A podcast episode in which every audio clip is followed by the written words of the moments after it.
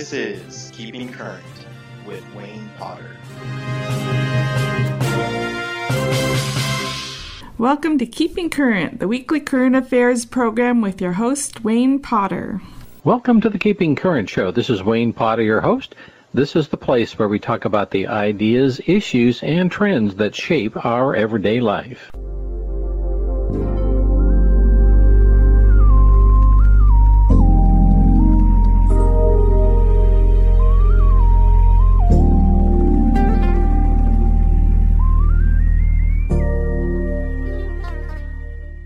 Truly amazing how much clothing and footwear is produced each year. A 2018 report by the EPA shows that some 12,970,000 tons were produced. Only 13% of these materials are recycled, leaving another 77% of material that is either landfilled or combusted to produce energy. The cost of producing these products amounts to $339.4 billion, so some $237 billion is thrown away just alone in 2018. What a terrible waste. And to top it off, this production creates about 8% of all greenhouse gases. What can we do about it? One of the answers is circular fashion, which means extending the life, cycle of well made fashion garments and recycling the materials into new ones. This process is designed to compete with fast fashion. Fast fashion is proven to use large quantities of non renewable resources. Authors like Elizabeth L. Cline are promoting a new look at fashion. She does so in her book, The Conscious Closet The Revolutionary Guide to Looking Good While Doing Good. In addition, a local entrepreneur like Julie Derrick is operating a shoe repair business JD Shoe Repair in Portland, Oregon. It makes old shoes look like new and create wonderful pieces of footwear, purses, bags, wallets, and more. You just have to see the shop's website to realize the extent of her creative cobblers. I recently talked with her about her business operation. Let's listen to her describe what she does. Welcome to the Keeping Current Show. Uh, Julie, it's a pleasure to have you here today to learn more about uh, JD's shoe repair. And as I see it online, it looks like it's also called the Cobbler. Uh, and it's a great, uh, it's, it really appears as I looked at the website today that it's really got an exceptional team of master cobblers, uh, but it didn't have a whole lot of information about Julie. And so I thought I'd ask you a little bit of a question. So perhaps you could describe a little bit of your own background and your role in creating this uh, wonderful uh, company that you're uh, um, okay. Well, I've been doing shoe repair for 16 years this summer, and I um, as soon as I started doing it, I knew that it was the thing for me. I had a pretty strong hunch about that before I ever got into it. But um, the first two shops where I worked had um, put me on layoff for just reasons like they, they didn't um, keep their staffs. They both at some point thought they were not making enough money and decided to lay everybody off. So I but at the same time, I saw both of those shops turn away a lot of work that looked to me like viable work. So after the second layoff, I mean, I'm a single parent. And at the time, my son was, he was two when I started doing shoe repair. Um, so I needed to have at least a reliable source of income for us. Um, so after the second layoff, I thought I would just go into business for myself. And then if I didn't make it, it would be on me, you know, and then I could move. If it wasn't the trade for me, I would, I would know that and, um, do something else, but it was, and it, and it worked, you know, we don't, it's been, it's a modest living, but it's been consistent. And how long has it um, been since you actually formed the company and put it together and you actually uh, had a space? the shop is 12 years old. I started in the summer, that summer 12 years ago. Um, I because I knew how to do. I would have liked to work in a shop longer, to be honest, um, and continue to build my skills. But that just had, wasn't my wasn't available to me. I guess I'll say so.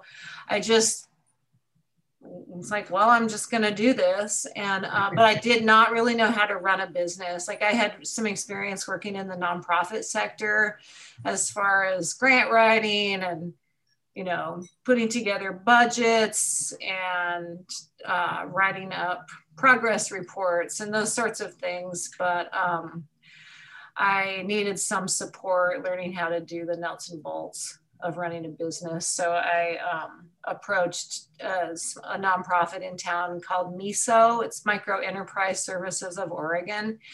And they do mentorship and um, education and support for small business. It's minority and low income entrepreneurs, which, as a female, I am considered to be a minority business owner.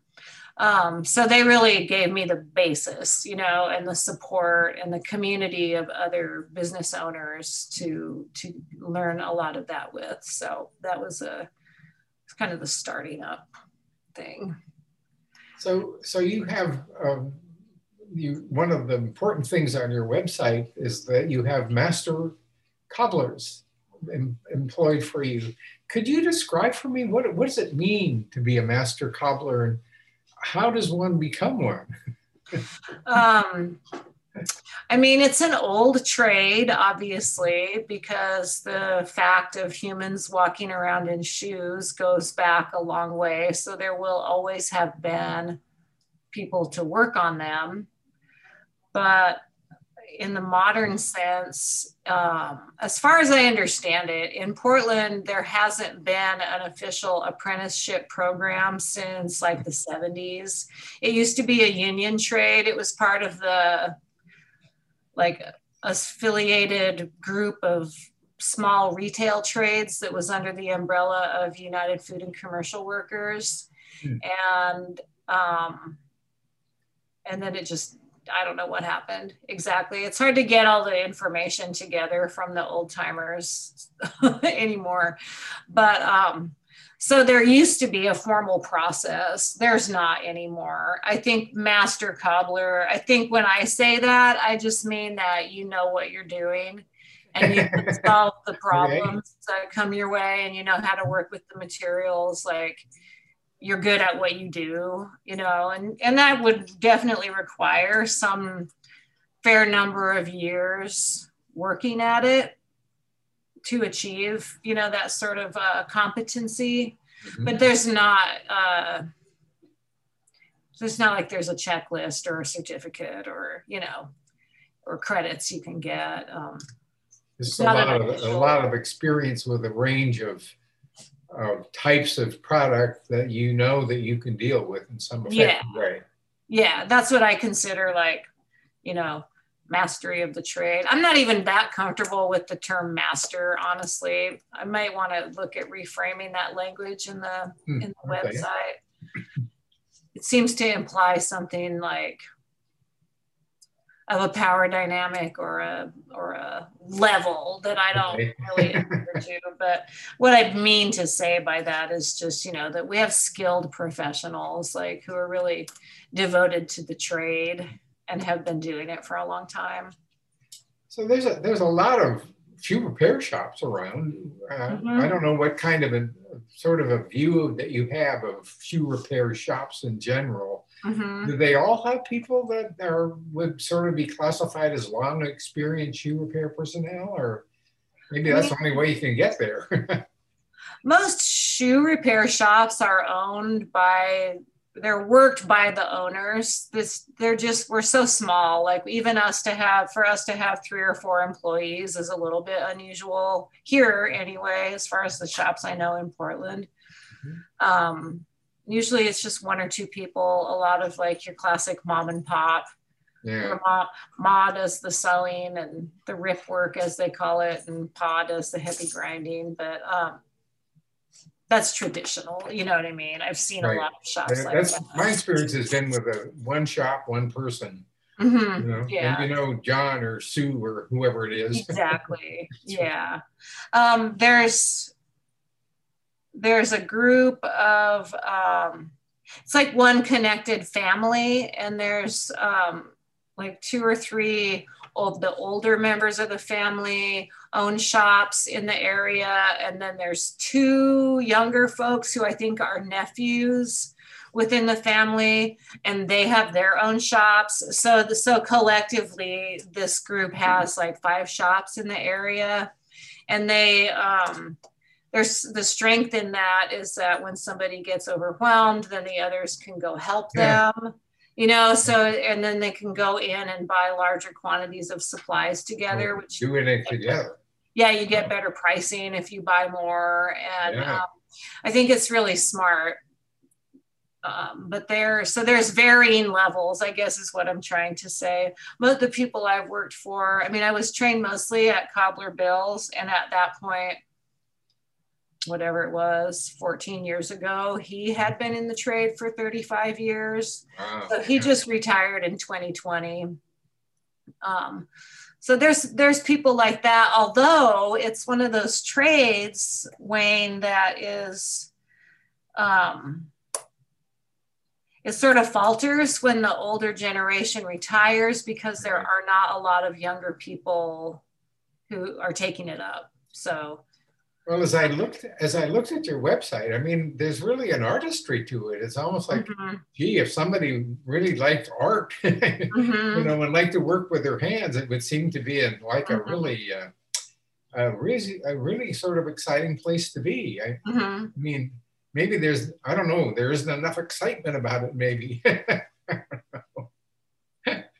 Well, I think I don't know. Um, you just have to really like it. I think Right. you got to really have a feeling for it to to put in all the hours that it takes to get familiarity with.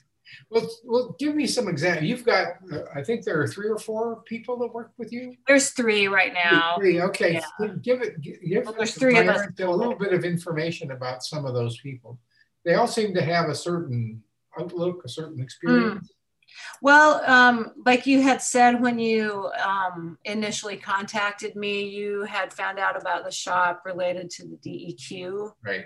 and um, I did, you know, write a grant requ- request and was awarded that grant. So Right. in 2017, and I used that grant to um, hire. Part of those funds went to hiring and training a new person into the trade. I mean, that was the whole that was the whole point of that grant Yeah. uh, because I I am disturbed uh, by the number of people retiring without people to take over because they're you know it's not a vastly expanding trade at this point but it could be I think we could be doing more it doesn't I think repair is going to continue to be more and more um, So maybe these types of grants like that will should facilitate that growth. Right. Yeah. So I hired Aaron um, in the spring of 2018, and he's been here for three years now. And he's starting to get to that level of competency. Like he's starting, he he's really good at problem solving. He's good with the materials. He's great with the customers. Um, he can do all of the um, full soles on the work boots, all of the, and he's good with the machines. Like our machines are really old in shoe repair. So um, he's just naturally kind of a tinkerer when it comes, and he's really got a good feeling for machinery. He works on all of his own stuff at home whatnot. So um, that's been an added like, bonus that I didn't know was going to come with him was that he's he's figuring out how to do the maintenance and some minor repairs on these giant um, outsole stitchers and you know and stuff like that that we use that there really are not like the last person in my life who could work on those machines um, was in his 90s and passed away a few years ago and there's Really? just you know it, it's just an old it's an old craft. It's an old technology. So does that mean that there isn't new machinery being constructed, or is it there are some but there's no i mean they're i'm gonna say why would why would you buy a new one as long as your old one still works and you can keep Right. working right? Because they're They do the big and they're expensive Even though maybe, well, I guess I would, that was, I that's another question I was gonna ask. I mean, because maybe have, have shoes changed? Do you, I mean, if shoe styles or the way you manufacture them Mhm. changes, uh, does that not require some new kind of equipment or? mostly what we end up um, dealing with in terms of newer types of construction is um, new kinds of adhesives and primers and um, maybe new um, like vibram has developed a couple of new materials that work for like they're like restaurant rated for example. But um, the older machinery was just built for those goodyear welted you know, shoes that are just, it's a way of making something that's been in- incredibly consistent when you think about how many things have changed in Right. style and fashion and manufacturing. So there's a base, like your Red Wing work boots are the same now as they were decades ago. Yeah, you know they're built the same way. Um, so a lot of that stuff we do lots and lots of work boots. So that stuff is very re- repairable. It's very consistent. Or like your cowboy boots you know your Well, harness boots that it kind of looked like you would, that you have the capacity of, of really working with a f- wide variety of brands.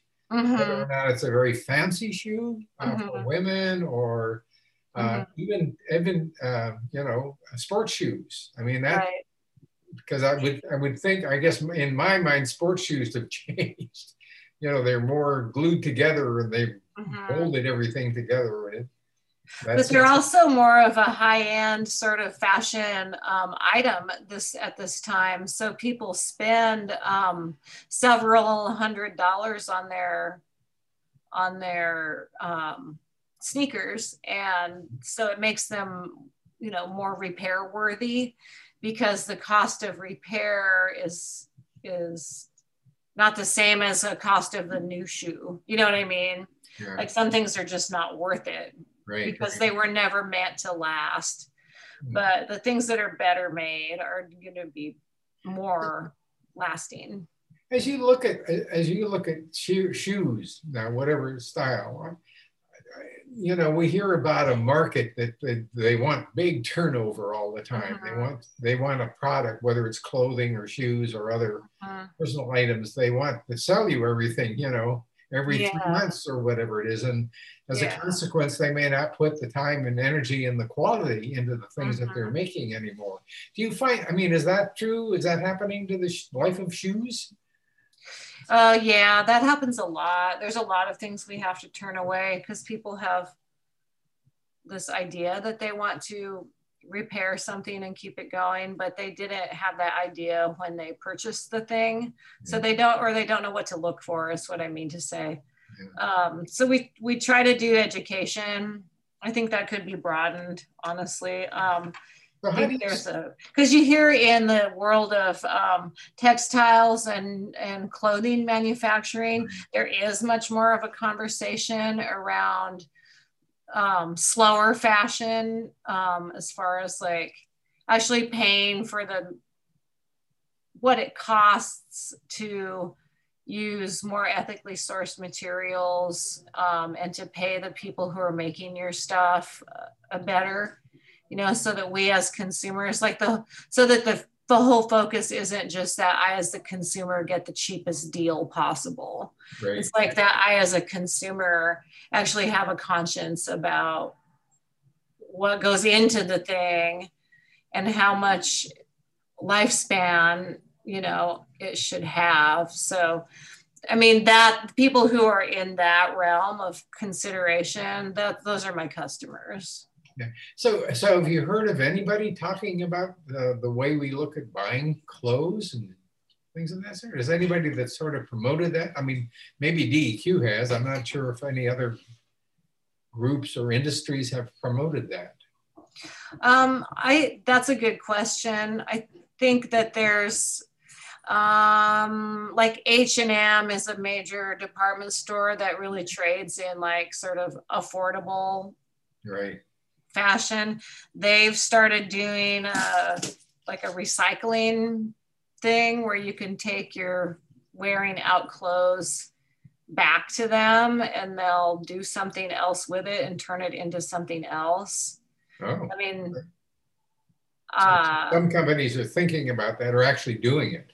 Right. I don't know how much I could say. I think that a lot of um, companies give more lip service to the concept than actual bottom line consideration, but that's a personal opinion. Just because I see things just still being like, uh, we see a lot of expensive junk. It's just like, well, yeah, I know you you spent a lot of money on this, but it doesn't mean that like you can fix it. But at the same time, we see a lot of things that are you could you would be surprised. Like I always tell people to not don't give up on something until you've tried seen a cobbler or a tailor about it because so many things can be altered and improved and repaired that even if it's maybe cheaply made, you can still, um, you know, get some more life out of it. Might might improve it. mm-hmm. Right. Make it better yeah. place. Well, you know, yeah when I watched the the your website, I mean, I, I can't say enough about your website. I mean, I was amazed at uh, how much was there, how much information, and how mm. lively it was, engaging. And I was just absolutely impressed when I looked at the site of your workspace. I mean, it really, to me, it looked like, my God, this is a big factory. I mean, it was like, my God, look at all these people running around with, uh, working together and doing all these things and the specialized handiwork. It was just so impressive. Oh, and, I mean, it's, I mean, uh, you know, when you were saying earlier that there really aren't a lot of places like this. Mm-hmm. You know, I mean, it takes obviously it takes money to put mm-hmm. that together, and you got to be willing to take the chance that it's going to work. Mm-hmm. You got to be willing that you must think that there's got to be enough audience out there, enough clientele to want to come to to do that kind of thing. Mm-hmm. I mean, what kind of how do you is it all word of mouth? Is that how people come to find out about you? I mean, I've done some advertising over the years. I did receive a it was a matching grant last year during the um, first few months of the pandemic, the Oregonian did a matching thing for advertising with small business. So I paid some and they paid a, a larger share. So that I did some Oregonian advertising through their um, Oregon Live, you know, their online presence and some print ads. But um, we do have a we have a pretty active social media presence through Instagram and Facebook but yeah, I would say largely it is word of mouth. So and, does that does that mean that most of the people that are your customers primarily come from the, your local area there, or do you have people that come from other places within the Portland area? Um, well, that's where the word of mouth thing happens because um, if you're talking to your friend and you have a handbag, you know, oh, my coach bag, the buckle broke or the thing right. broke. I don't, or look how dingy the leather looks. I wonder where I could get this taken care of. And somebody says, oh, I think a shoe repair shop could do that. Oh, do you know any shoe repair shops? Or they'll go online or they'll look at it. And we're known for, I've cultivated some niche areas of, um, expertise like we are particularly good at doing vintage restoration and work. We do a lot of work on um, handbags, a lot of sewing work. We haven't have had. I've had some extremely skilled people come through the sewing department, and it's one of my kind of areas of special interest too. So that's a that's a strong area for us any kind of like odd custom things I find interesting. So I want to do those projects. So um, our dye work is, you know, very good. We're all we're known as just a kind of a good all-purpose shop too. So I guess if people are looking for those things and you search either online or you ask in your community or you ask in your Facebook groups, you know, things come up. that works. Yeah. I mean, Well, I was I was certainly amazed that one of the pictures that struck me was a a, a, a shoe, a tennis shoe on one side that looked like it was really grungy. It was black and you know mixed whatever, and on the other side was the what the renovated side. it, was, Mhm. it looked like a brand new shoe. It looked like my God, look at all the bright colors on this now and all that. It was just like, I mean that that in of itself. I mean, I had I've had a pair of tennis shoes repaired on the toe and the heel. right. Those are, those are parts that seem to wear out on my shoe, and they're they're good Mhm. 20 years old or something like that. But I never had anybody think about the tops or whatever. They just did Mhm. Uh, so not everybody looks at the, the full way. Right. So when- Yeah. So when a shoe comes in, do you tend to look at it in a much more perspective way? Oh, have you thought about this or? yeah, we like to do a full exam. Like sometimes people will bring in something and they'll notice that the heel is run down. But the first thing I do is look inside. Yeah. And they'll say, oh no, it's the heel. And I'll say, I know, but I'm start with my full examination. Because if it's all shredded on the inside and your heel lining is blown out and it's not, you know, not worth fixing like i'm not going to fix one thing if all these other major things are broken too unless you want to fix all the things So so do you work on the inside of shoes as well as the outside? Mhm. Okay, well that's good to know. I mean, yeah i mean aaron's downstairs right now taking the the steel toes out of a pair of boots Yeah. so you have to take it all apart and go in from the you know kind of peel it apart pull that steel toe out and then put it back together and then recover that toe area and then rebuild the internal layers and then put the midsole and then the sole. Oh. So the part you see is like the last thing to get done, Mhm. right? All the other stuff happens before that and it's not visible really, which I find really intriguing personally. I'm Oh into God, that. yeah. well, how did you find out about the DEQ grants and all that sort of thing? Were you, are you in some Mm. Well, kind of loop where that comes about? Um, part of what I've done in my life is, like I had mentioned, uh, nonprofit work, and I have worked with the labor movement and in community organizations. And so that's just, um, and being with the nonprofit network of MESO, I enjoy that. Mhm. And um, I don't really have, I never have had that much of a money for advertising.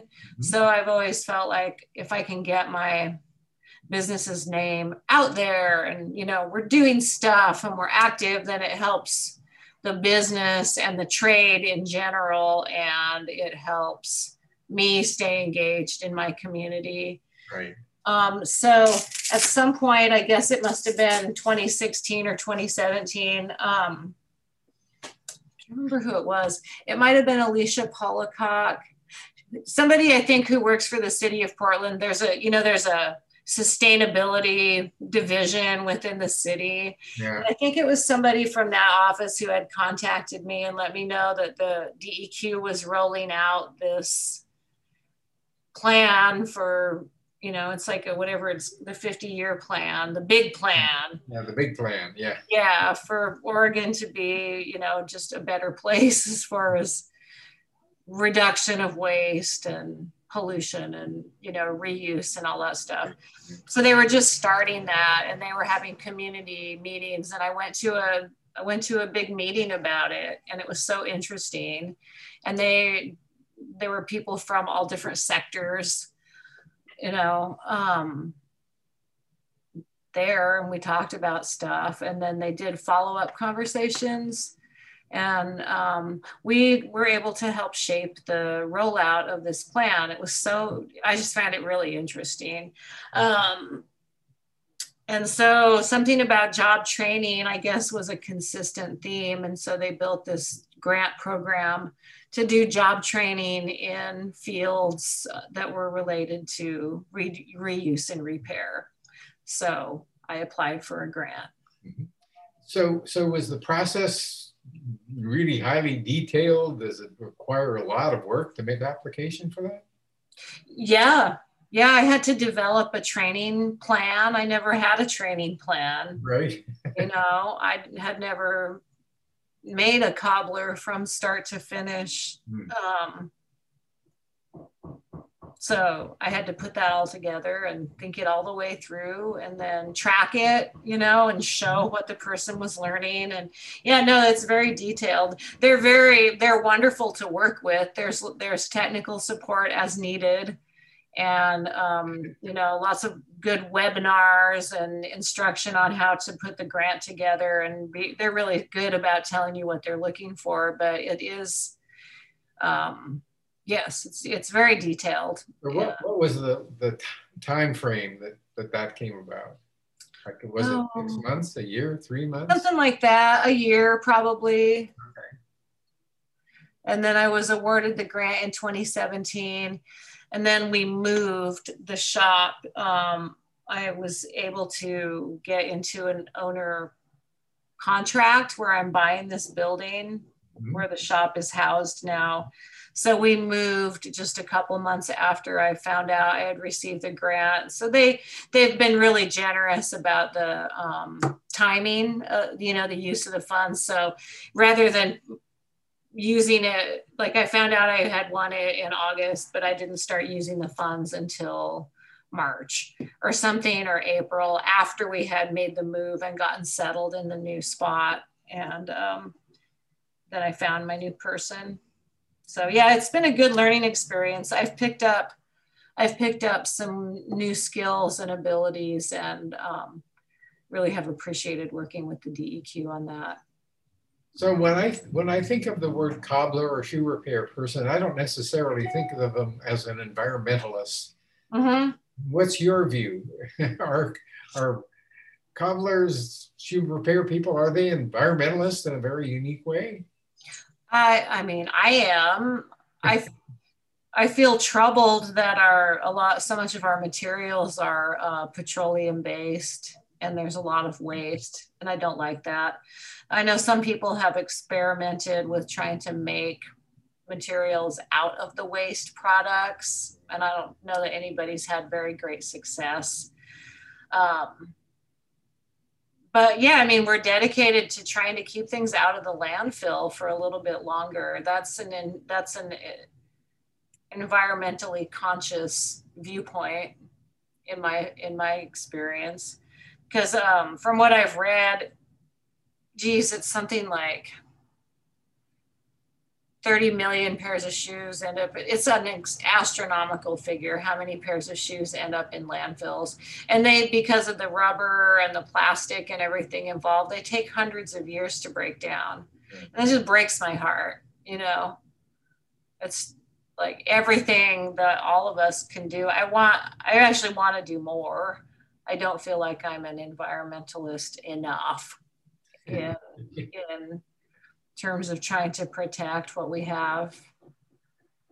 So, so what would be your advice to uh, uh, individual proprietors of various businesses that could, could sort of focus in on this? What, what advice would you give to them as we sort of look forward to a, a sort of a, a, rebuilding, a remaking of the way we look at, at making things and keeping things? You know, they ah. want to, if they were rethinking the way they wanted to operate their uh-huh. businesses and get into this same some kind of mode?